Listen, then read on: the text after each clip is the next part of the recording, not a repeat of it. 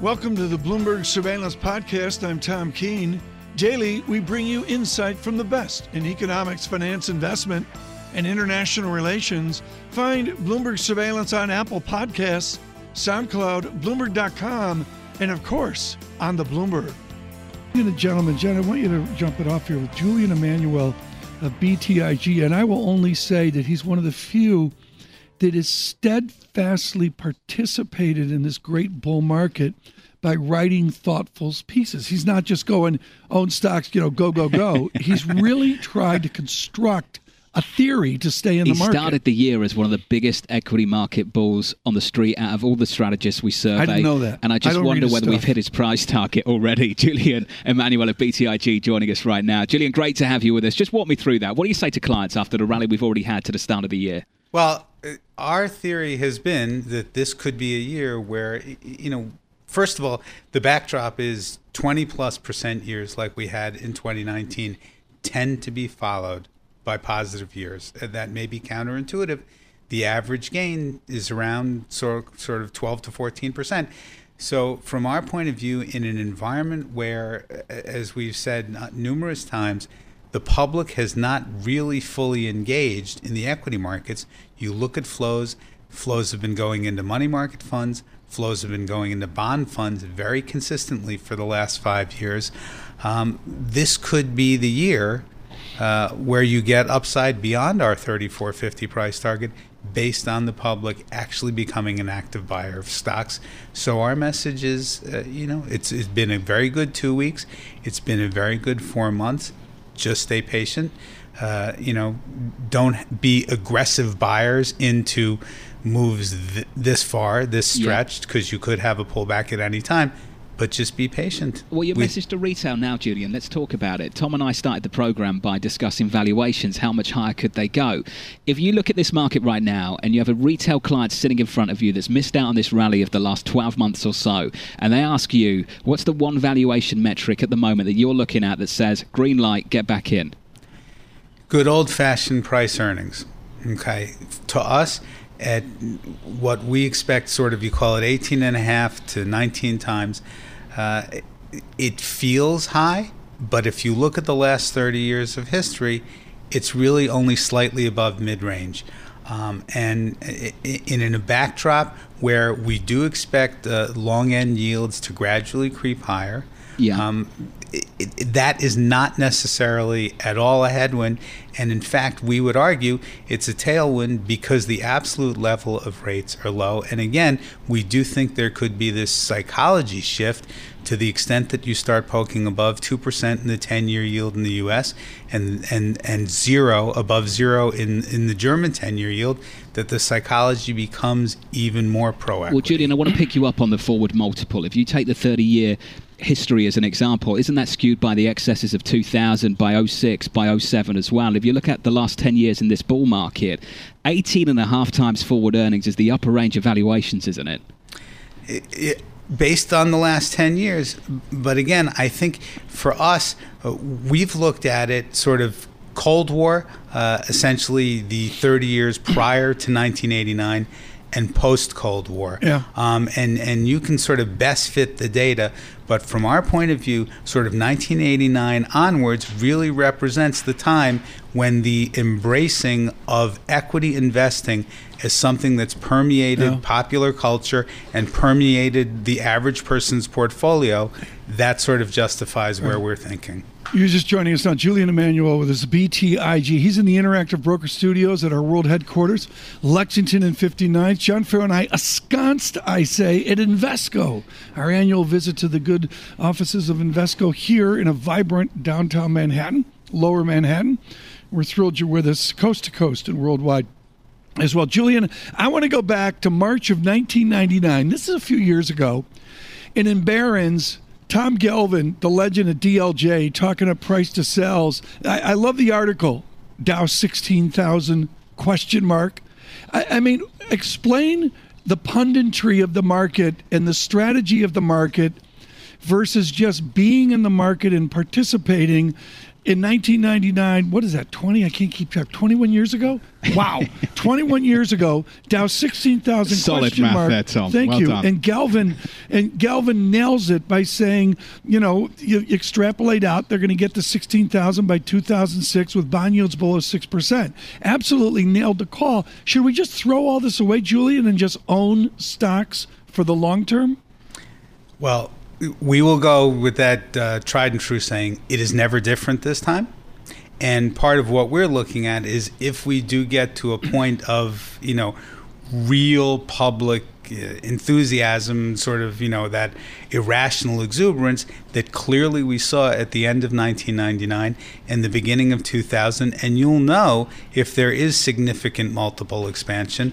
Um, that would be a caution yeah. sign to us. Okay, what's a B T I G exuberance meter this morning? I mean, is the irrational out there, or are we are we rationally bullish? So in, in the short term, there's definitely a little bit of froth. But when we look at the medium and the long term, what's fascinating to us yeah. is the options market is actually telling you that the degree of caution, particularly over the election term, is very, very high. This is really important, what you just heard from Julian Emanuel there. Thank you so much. Julian Emanuel with B T I G to get Julian, us thank you. Uh, going. I've lost on, on on the screen here. I can't see it through the uh, plates of avocado what would, what toast. What would you like to see? I, I, I lost. Uh, there we are. Futures up eight. Dow futures up seventy-five.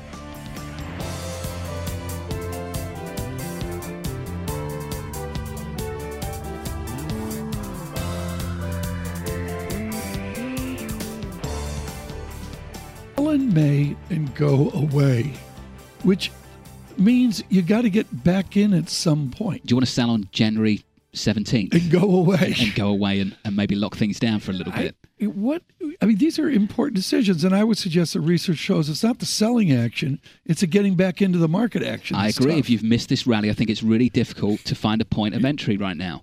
See, how, see, Kristina, how he says that with meanness because he knows I'm in the triple leveraged all cash fund. Shall we introduce Kristina properly? We're in her house. Okay, we're Kristina Hooper uh, welcoming us today at Invesco. We're thrilled to be here. She is the head of it all, the chief global market strategist, and she has one of the coolest degrees in America, which is if you are minted in labor economics high above Cayuga's waters.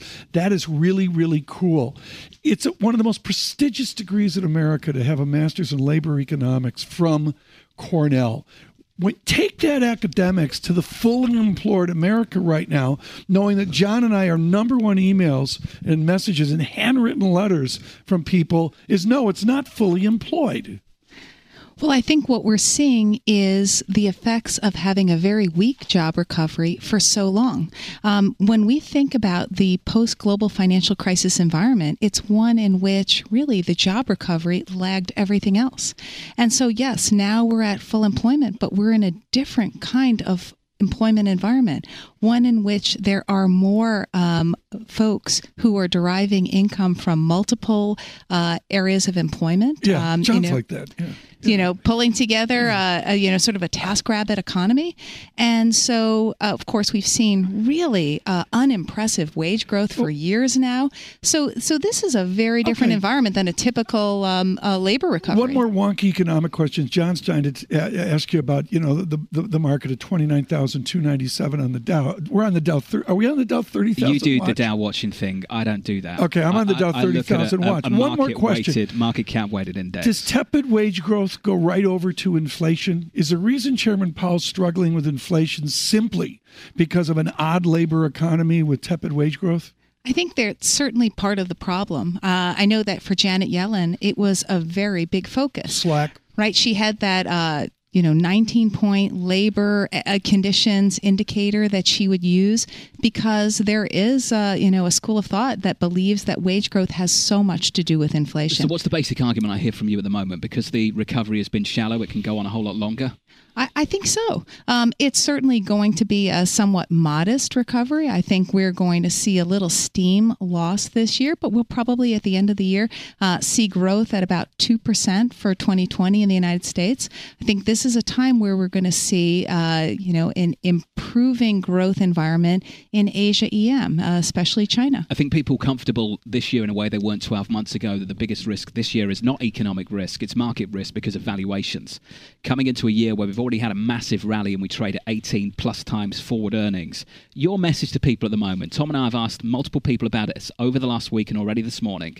If people missed out on this rally over the last twelve months, what's the one metric you look at right now that says green light, come back in? Well, I think it's looking at long-term returns, that we know that, especially when we look at valuations, they are not predictive over the shorter term. Yes, over the long run, valuations are predictive of performance, but you can have extended valuations for an extended period of time. Uh, and, and the reality is that uh, the biggest uh, issue that most va- investors face is not participating in the equity market. Okay, but this is really, really important what you just said. It goes to the heart of all of financial study and academics. Ratios don't matter short term. Then what does? So what does? Uh, certainly what we're seeing in this environment, the dominant factor has been and continues to be central banks, particularly the Fed.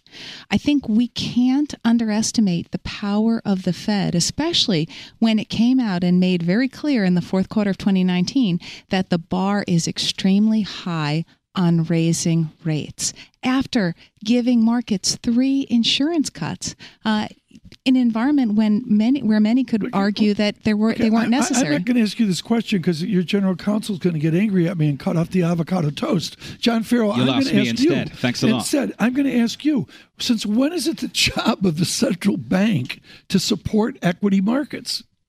For the last ten years. They've decided that financial conditions matter a whole lot more and that they're in the driving seat for financial conditions. Look, I have some sympathy with the idea. Back end of, of twenty eighteen, in December of that year, if the primary market for credit in the United States completely seizes up because people are worried about the economy and the Fed, Fed's got a job to do. They've got to get the money markets back open. And that was the job they had to do at the, in the financial crisis. And I'm not saying things were as bad as that twelve months ago. I'm certainly not even going there, Kristina. But the Fed sees it as their job to support financial conditions. The argument I would make at this point is that do they really need to be supporting financial conditions to the extent they are at the moment? Well, that's a great question. Uh, they believe it is, and it's within their purview. You know, one could argue that if you ported Jay Powell to the Bank of England, there would be a few insurance cuts there too, just given the high level of economic policy uncertainty.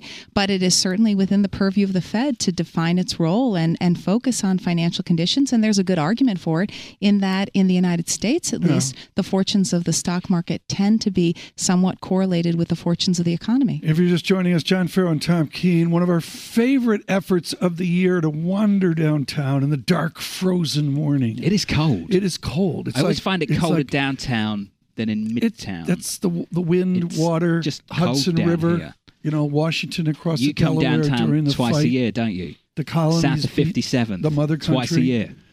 Is this the second time in the last twelve the police, months? The police picked up the entourage around the Bentley and said, why is he downtown? Kristina Hooper here. She is our chief global market strategist at Invesco, and we're thrilled to be with uh, Invesco uh, this morning. What are the fistfights right now in your strategy meetings at Invesco? What's the biggest point of debate? Because one of the hallmarks of Invesco is you get in the room and everybody argues. You know, some houses do that, but Invesco has codified constructive argument. What's a single argument right now at Invesco?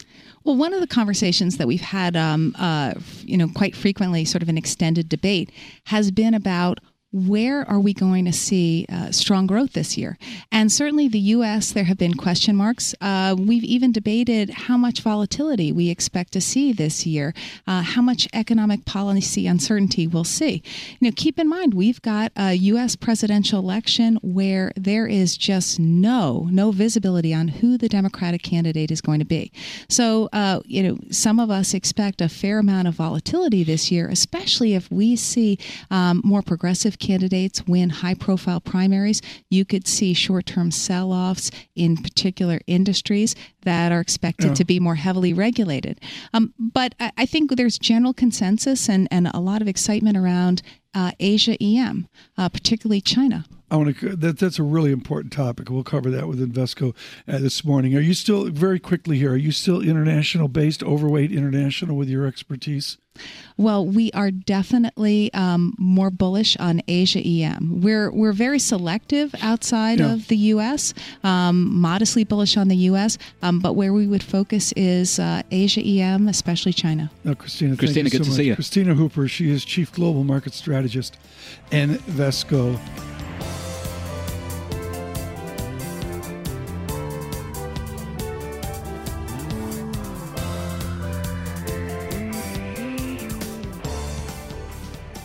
Question of the moment. George Evans is exceptionally qualified to answer the question, his world's been asleep for ten years. It woke up in Q four. Now what?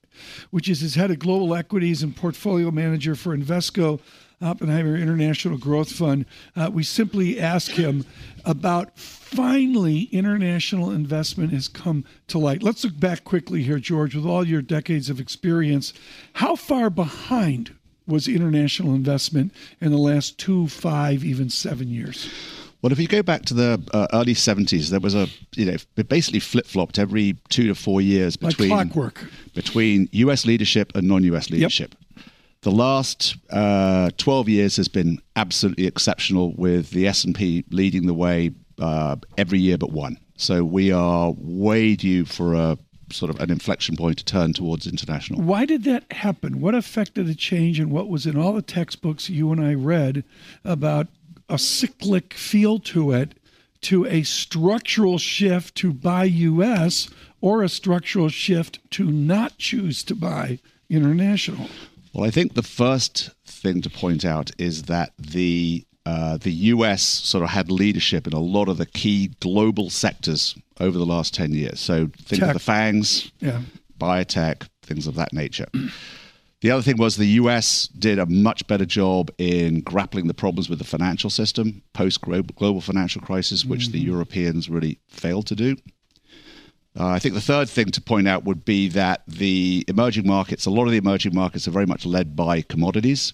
We had that huge commodity boom two thousand two to the end in two thousand twelve. China boom to, well, China boom, but also, you know, all of Latin America, all of Africa, right, a lot right, of Southeast right. Asia is commodity oriented, so you just can't get away from that. So, so where are we now after a Q four? Was it a pop that will fade away, or is there something substantial here to allocating more to international versus where we've been for a decade?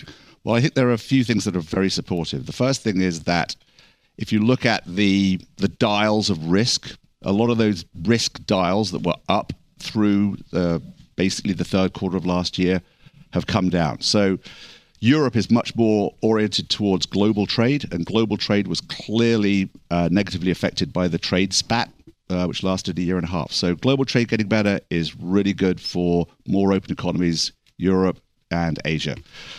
Uh, second thing is that you've got really good valuations. Uh, we've got uh, risks that everyone's been aware of, particularly around Brexit, which are likely to be resolved in very short order. So risk are down, valuations are good, and well, you've got the potential for an acceleration of G D P in a lot of these more open economies. Can I buy the George Evans world by buying multinationals? That used to be a game in itself. So, I mean, look, the thing that everyone's got to realize is that pretty much every index is a multinational index now. So about more than fifty percent of the revenues and earnings of the S and P come from outside Five the U S. Zero? More than fifty percent. I did not know that. I thought it was less. So you have a very much a, an international orientation of most of the big companies, ex the financials, um, in most of the world. So the U S has many excellent global companies that are addressing global growth opportunities. There are excellent global companies that happen to be based in Europe and Japan. So if you want to buy luxury goods, which is a really good sector, you've basically got to be in Europe now. Louis Vuitton is European. Really? I didn't know that. Richemont is European. Louis Vuitton is buying Tiffany. Really? Um, so uh, there's a huge opportunity for uplift there. What is it about luxury? Would you explain to me the multi? I mean, I mean, we talk about Apple and the rest. Do you look at the ratios of luxury is out of kilter is what we see in selected FAANG and tech stocks? Luxury is a very, very good area to invest because there's incredible growth dynamic, which is likely to last a long time, and they are really profitable because in many cases the price is the product. So they're able, you know, if you go into an Hermes store, no, that would never happen. um, I'm wearing an Hermes bow tie, folks. Okay. If you went into an Hermes store today, yeah. five years ago, ten years ago, they're all lots of very expensive goods, and really the only thing that really changes is the price. So they just move the price up about two to four percent every year. Okay. No fashion risk. Fantastic. George job. Evans with us with Invesco is uh, I crater into Friday and the weekend and what I'm going to do this weekend to salvage going away to Switzerland for one week. Let's talk Gucci Garden in Florence. I mean, you look at luxury goods and the branding of it in those valuations. You mentioned Tiffany and the takeout in Van Cleef at fifty-seventh and Fifth Avenue and all that. The branding seems to be exquisite. And on the revenue stream there, do we underestimate the persistency of the revenue stream, whether it's Gucci Garden or Tiffany on Fifth Avenue? Well, uh, the, the amazing thing with luxury goods is the degree to which emerging market consumers are buying luxury goods. So over fifty percent. That hasn't ebbed with the China slowdown. Nope. fifty percent. There was a there was a bit of an ebb when they had that austerity package when people weren't allowed to, you know, gift each other ten thousand dollars, twenty thousand dollars, thirty thousand dollars watches and things like that. But there's a relentless growth in the addressable market as emerging market consumers get wealthier. So over fifty percent of the sales of luxury goods right. are to emerging market consumers. The more unequal the incomes are in any country, the more people like to signal where they are on the totem pole. So mm-hmm. Scandinavians, you know, low, lower propensity to buy luxury goods. People from Brazil, Russia, China, very high propensity to buy luxury goods. So there has been there's an, it been an incredible sort of revenue growth over the last ten, twenty years, which we think is going to go on. Uh, the returns on capital employed are very, very high. Is this sector over or under owned by institutions? I mean, this is a raging debate on Apple and the rest uh, right now, but but is it over owned? Uh, I haven't sort of looked at the top ownership, but I, I you know, I think that you know this is clearly a sector which has, on a global basis, it, it is fantastically profitable, great growth dynamic, and I think there's going to be, you know, it's one of those sectors where there's going to be okay. consistent buying pressure. Okay, one final question, uh, and we're going to have you back here to really go into some of the idiosyncrasies that we see at worldwide. Is the United States of America part of international investing? If you buy international, do you bring in the United States, or do you really stay discreet from that? So international investing world means everything but the U S. So the term global is everywhere. So our global funds have forty to sixty percent in the U S. The international funds are a, really okay, a portfolio completion. So that's anywhere but the U S. Yeah. George Evans with us. This is fascinating. We're going to come back on some of the idiosyncrasies. I know Paul Sweeney's got uh, questions on some of the unique N eleven and E M economies uh, as well.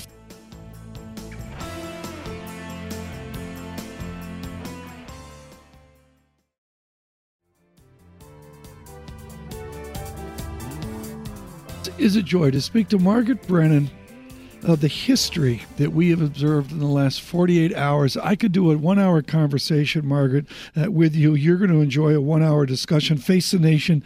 See it on C B S Sunday morning. You can hear it on Bloomberg Radio Sunday afternoon. Margaret, I'm going to cut to the chase. Four-inch headlines in the Times and the Post. As a certain elite riveted. Is the rest of the nation engaged in what we're seeing in Washington? You know, I think when you see John Roberts, Chief Justice of the Supreme Court, getting sworn in, and you see the decorum yeah. that is enforced, senators not being able to speak on the floor, it's a good reminder of what we're watching being historic and not just the usual Washington fighting with itself moment. I think sometimes it's hard for the rest of the country to believe that or get perspective on it because it just always seems like the partisanship right. and bickering is constant. But our country has literally hardly right. ever done this before. This is the third time, eighteen sixty-eight, right. nineteen ninety-nine, and twenty twenty. Um, and so I, I think it is worth pumping the brakes, taking a moment and saying, This has tremendous gravity. You just said the House right. of Representatives yeah. issue a vote of no confidence in the president, and now you have the Senate debating his removal, even though we know it is far from likely to get two-thirds of the Senate to vote to do that, to eject the president. This is politically damaging, mm-hmm. it is lasting, and it is politically uh, a huge moment. And the Washington Post, folks, with a terrific article on the background of the justice during impeachment hearings and on Justice Roberts as well. Margaret, what is the back and forth between the senator from Maine and the senator from Kentucky? What will be that back and forth in the coming days? Well, this gets fundamentally to the question of whether the Senate trial will allow for witnesses and evidence to be introduced. The House Democrats acknowledged that their investigation was incomplete. In fact, one of the articles of impeachment is obstruction of justice because the president uh, attempts to block witnesses and to not hand over documents. So the hope had been in the Senate for Democrats that they'd be able to get that handed over. Susan Collins uh, of Maine has indicated that she does think maybe it's worth hearing from some of these people with firsthand knowledge, like John Bolton, the former National Security Advisor to the president. And so she's indicating that when it comes up for a vote, uh, that she might be actually voting alongside Democrats to say, I want to hear uh, exactly what it is that happened from somebody who was in the room, because we haven't heard from any of those firsthand witnesses, right? Republicans complain about that process in the House not involving firsthand witnesses. Now some Republican senators say, okay, well, let's hear from some of them now. Um, that's the fight. Uh, Mitch McConnell, the Republican leader in the Senate, wants to help the White House get what it has set out as their hope for the fastest impeachment trial in American history, that it could be just a, a matter of a quick few weeks. Uh, rather than drawn out eleven weeks or more as it was during uh, Johnson's period of trial. Margaret, news yesterday, the General Accountability Office says that the White House broke the law in withholding aid to Ukraine. How important is that to the whole impeachment process? Well, it, it's not as material as saying new evidence, but it's a, it's an exclamation point on a, on a talking point that Democrats are, are using to say, look, this wasn't the president making a policy choice on his own. This was essentially him trying to overwill the uh, spending powers. Uh, remember, Congress has the power of the purse uh, and the will and intent of Congress when they had already allocated these funds. Um, and so the, that there was this withholding of money that had already been allocated in a way that is a violation of law.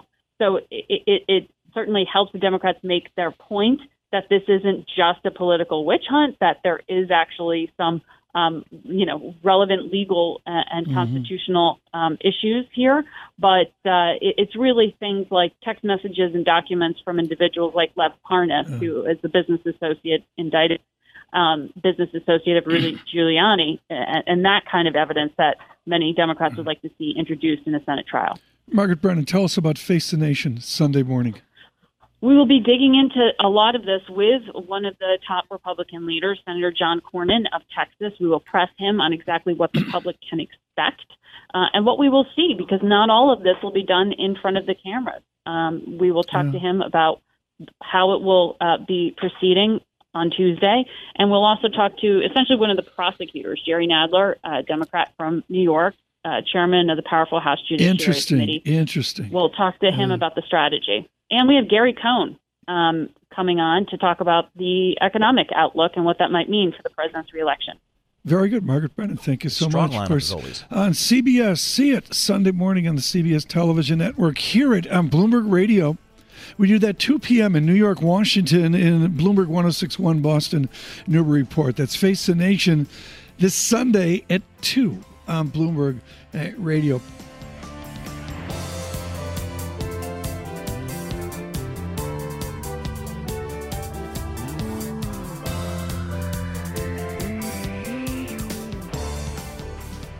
In this odd time, and with the raging debates of the weekend, it is important to speak to Mister Whalen because he wrote a jewel of a book years ago, Inflated, How Money and Debt Built the American Dream.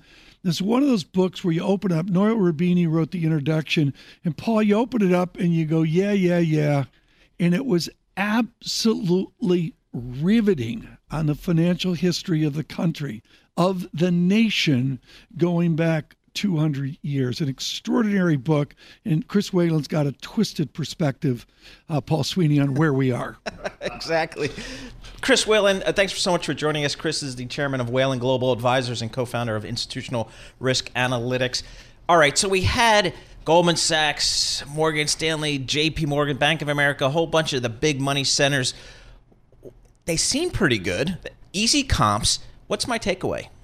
Uh, the takeaway is that the consumer side did much better than the institutional side. The bank's side, if you will, of J P Morgan, it's only half bank, uh, is having a tough time. Net interest income fell again, which is a legacy of the normalization of the money markets, right? On the other hand, the banks, uh, the investment banking, trading, all of that did well. Uh, good volumes on mortgage. They get a gain on sale on every mortgage they sell into the agency market. So, you know, all of those things were good. Um, but the thing I cautioned and have been cautioning people on for two years is that after the Fed pushed down the cost of funds so dramatically, it had to come back. And we're still only at eighty percent of where we were before the crisis, but the banking industry is thirty percent bigger. Right. So there's still a huge subsidy embedded in cost of funds, and as they lose that over time, Uh, you're going to have spreads uh, squeezed. Give us, I, I want to go ask you something about regulations. I know post-financial crisis, a whole series of regulations layered on top of the uh, financial services industry, uh, you know, having negative impact on the returns that those banks can generate. Are we at a point in time where we can expect meaningful rollback of some of those regulations? I know there's been some talk about it in the last six or twelve months. Well, I, I hope, uh, led by Randall Quarles at the Federal Reserve Board, they try and rationalize them. You know, years ago, people got together in Washington, the different regulatory agencies, and they had lunch. Right. And they said, what do we want? What has Congress told us? And how do we implement that in a rational way? Because you don't want to hurt business. You know, all this fuss, for example, about non-bank companies posing systemic risk, okay, which is pretty silly. Right. Uh, you know, misses the fact that we have a banking system that pretty much has a monopoly on short-term funding. Years ago, when we were kids, mortgage companies could sell pass-throughs to money market funds. Yeah. But we don't let them do that anymore. So what we've done with each crisis is diminished the freedom and diminished the utility of the markets, thinking that that will protect us. And so you saw the most recent experience with repo. Uh, right. And yet the strange thing is we still, as my good friend Ralph Del Guidici likes to remind me, have a shortage of collateral, even though the Treasury is issuing record well, amounts of debt. You know, Chris Whalen, your charm has been you've not been a critic of the banks, but you've been very aware of balance sheet risks, almost old school risk. And you've also said, I want to participate in the banks. You've done that through preferred shares. Hmm. After a bang up year and the Keefe, Bruyette Index uh, out near where it was two thousand six, Uh, can you be comfortable owning the common shares of these too big to fail banks? Can you be comfortable with their preferred securities with a greater yield? Or does Chris Whalen cut it and run? No, no, I own U S. Bank Common and Preferred. I own Citi T R U Ps, the nine and three quarters, which are wonderful. Uh, I own Bank America Preferreds. By and large, I view the equity right now as pretty pretty well valued. You know, J P's almost two times yeah, book. Yeah, but, but I want to be clear here, Chris, because mm. you get hit like a piñata by people saying you're anti-bank. You mm. own bank paper even while you're looking at the dynamics inside banks. Correct, but I, I am anti-big bank. And I'm anti-sloppy, badly directed bank. Smaller institutions like U S. Bancorp, which has always maintained the same size, they refuse to get bigger. They like half a trillion dollars. It lets them sleep at night. Are you suggesting James Dimon should not get bigger? I don't think the big guys need to get larger. But ironically, as our system grows in terms of debt and liquidity, which the entire world uses to function, this is the great conundrum, well, uh, you know, that that will change. Banks have to get bigger in a way. They have to expand well, you know, you look at their because the currency is inc- expanding. But, Chris, you look at their operating income build-out over the last five years, and I mm. know they're going to build. I mean, you're going to get an entire floor on Park Avenue when they build a new skyscraper, right? I don't know. You know, I've had a few institutions contact me about getting back in the game, but I'm affiliated with right. Cohen and Company. And the neat thing about those guys is they provide mortgage finance. We run a ten billion dollars plus book of agency securities and whole loans. And what do you see there? Well, we saw the repo crisis. We saw instability in the middle of the month, which is supposed to not happen. And these were the early warning signs that should have told the Fed that we had a problem. This was back in June and July. Uh, by right. the time everybody came yeah. home from holiday, you know, in September, uh, it was too late to fix it. Chris, I'm looking at your institutional risk analysis uh, note, uh, recent one, and I I see a chart here, the I R A bank debt pool. I'm a little nervous to ask what that is. I'm assuming I don't want to be on that list. Yes, those are four banks, Deutsche, H S B C, Goldman, and Citi, that have underperformed. You know, the financials are as expensive as they have ever been, and I think only Goldman of that group is now at book value. Um, the rest are at a discount, and that tells you a couple of things, but particularly their efficiency in creating revenue. Look how efficient Wells Fargo still is. Those guys make money even though they're under a cloud.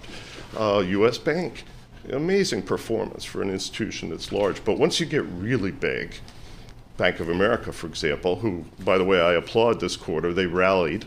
You know, interesting story, Tom, you like this. Jamie Dimon went long duration last December. He yeah. wrote it down. But it looks like Bank of America missed that trade. And yet by the fourth quarter, they had rallied, and they dropped their cost of oh. funds when everybody else's funding costs is going up. Well, so this is, kudos you know, that, to that's Brian. The inside baseball from Chris Whalen about business is still being done like it used to be done. Chris, let's let's let's shift gears here a little bit. I want to talk about wealth management. James Gorman is the glory god of the moment. We will speak with Mister Gorman in Davos. So it's really looking forward to a set of important interviews with Moynihan, Corbett, uh, Gorman, and uh, Mister Solomon over at Goldman Sachs.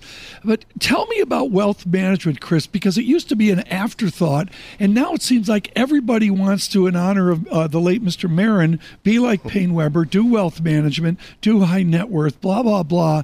Can those margins actually be sustained if everybody wants in the pool? Uh, I think it can, but it's certainly competitive. So when Goldman, for example, says that they're going to go in and essentially take share in that market, that's a tough proposition. Uh, many banks, U B S, a number of them, made the decision, much like Morgan Stanley, to go all in on the advisory yeah. side because it's low risk. And the investment banking side, these were not top-tier investment banks, to be fair. But, but, but on they, a micro- they knew to get out.